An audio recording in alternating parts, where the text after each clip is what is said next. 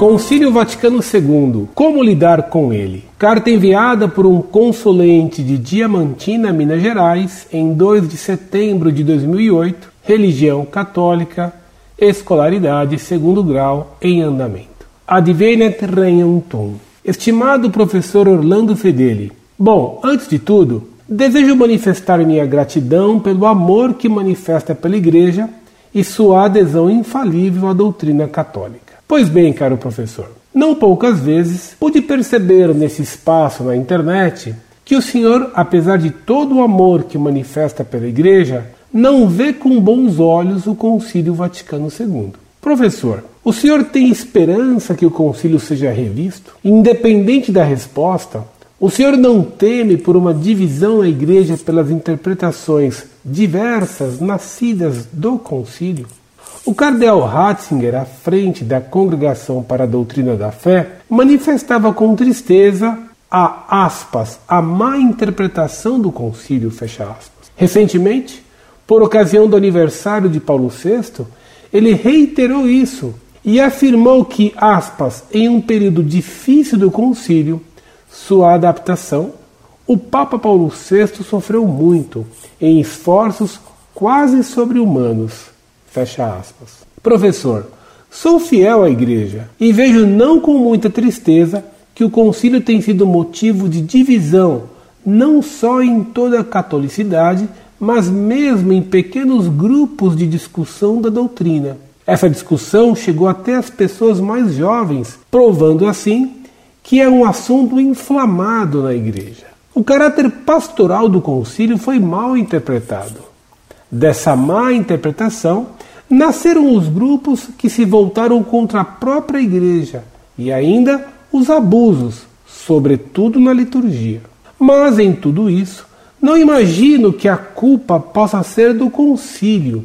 As aspas bases da igreja não compreenderam-no. Professor, o senhor não se preocupa com essa corrente subterrânea que aos poucos parece dividir o que deveria ser um só coração e uma só alma?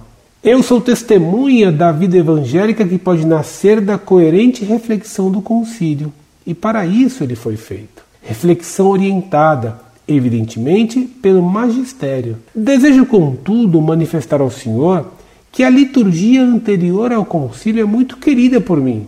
Aliás, nosso arcebispo emérito a celebrou por diversas vezes e nos ensinou a amá-la eu tenho, inclusive no computador, o missal anterior à reforma na íntegra, em forma de e-book, além de rezar trechos da liturgia das horas em latim.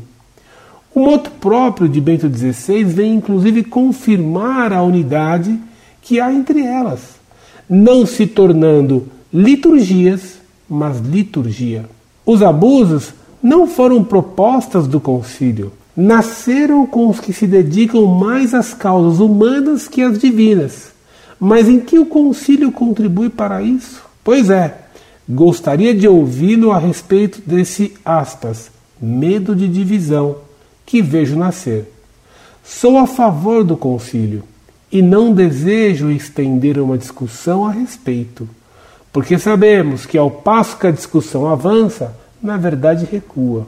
Só desejo saber isso, como devo me comportar diante dos diversos grupos que interpretam de maneiras diversas o concílio? Não podemos tirar unidade dessa diversidade? Desde já, obrigado. Por favor, reze por mim, a fim de que a verdade de Cristo me conduza.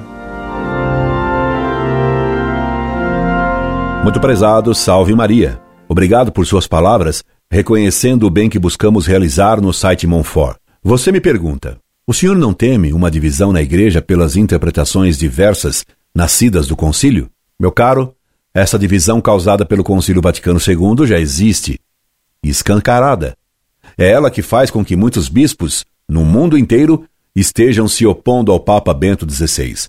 O cardeal Martini tem feito declarações brutalmente heterodoxas e contrárias ao Papa. Por causa do Vaticano II, o Papa João Paulo II dizia que havia na igreja um cisma silencioso. Hoje, esse cisma é clamoroso. Fala-se de rebelião aberta contra o Papa Bento XVI. Agora se anuncia que o Papa vai determinar mudanças na missa nova. Ela seria celebrada em latim e de costas para o povo. Caso o Papa faça esse decreto, é de temer que exploda uma rebelião geral contra o Papa, porque esses bispos se recusam a acatar o que o Papa manda. Veja a contradição que você diz. O caráter pastoral do concílio foi mal interpretado. Dessa má interpretação nasceram os grupos que se voltam contra a própria igreja e ainda os abusos, sobretudo na liturgia. Mas em tudo isso, não imagino que a culpa possa ser do concílio. O que quer dizer pastoral? O padre Laurentin, favorável ao concílio, vê nessa palavra pastoral o cavalo de Troia que permitiu tanta confusão e que muitos erros entrassem na igreja. O concílio, por ser ambíguo, causou tanta bagunça e tantos erros. Foi o Concílio Vaticano II, por aceitar a filosofia moderna, que causou a divisão na igreja. Hoje, não há duas paróquias que tenham a mesma missa. Foi a missa nova que permitiu a criatividade do celebrante e daí a confusão. Não é possível tirar a unidade da contradição. Incorde e sempre, Orlando Fedeli.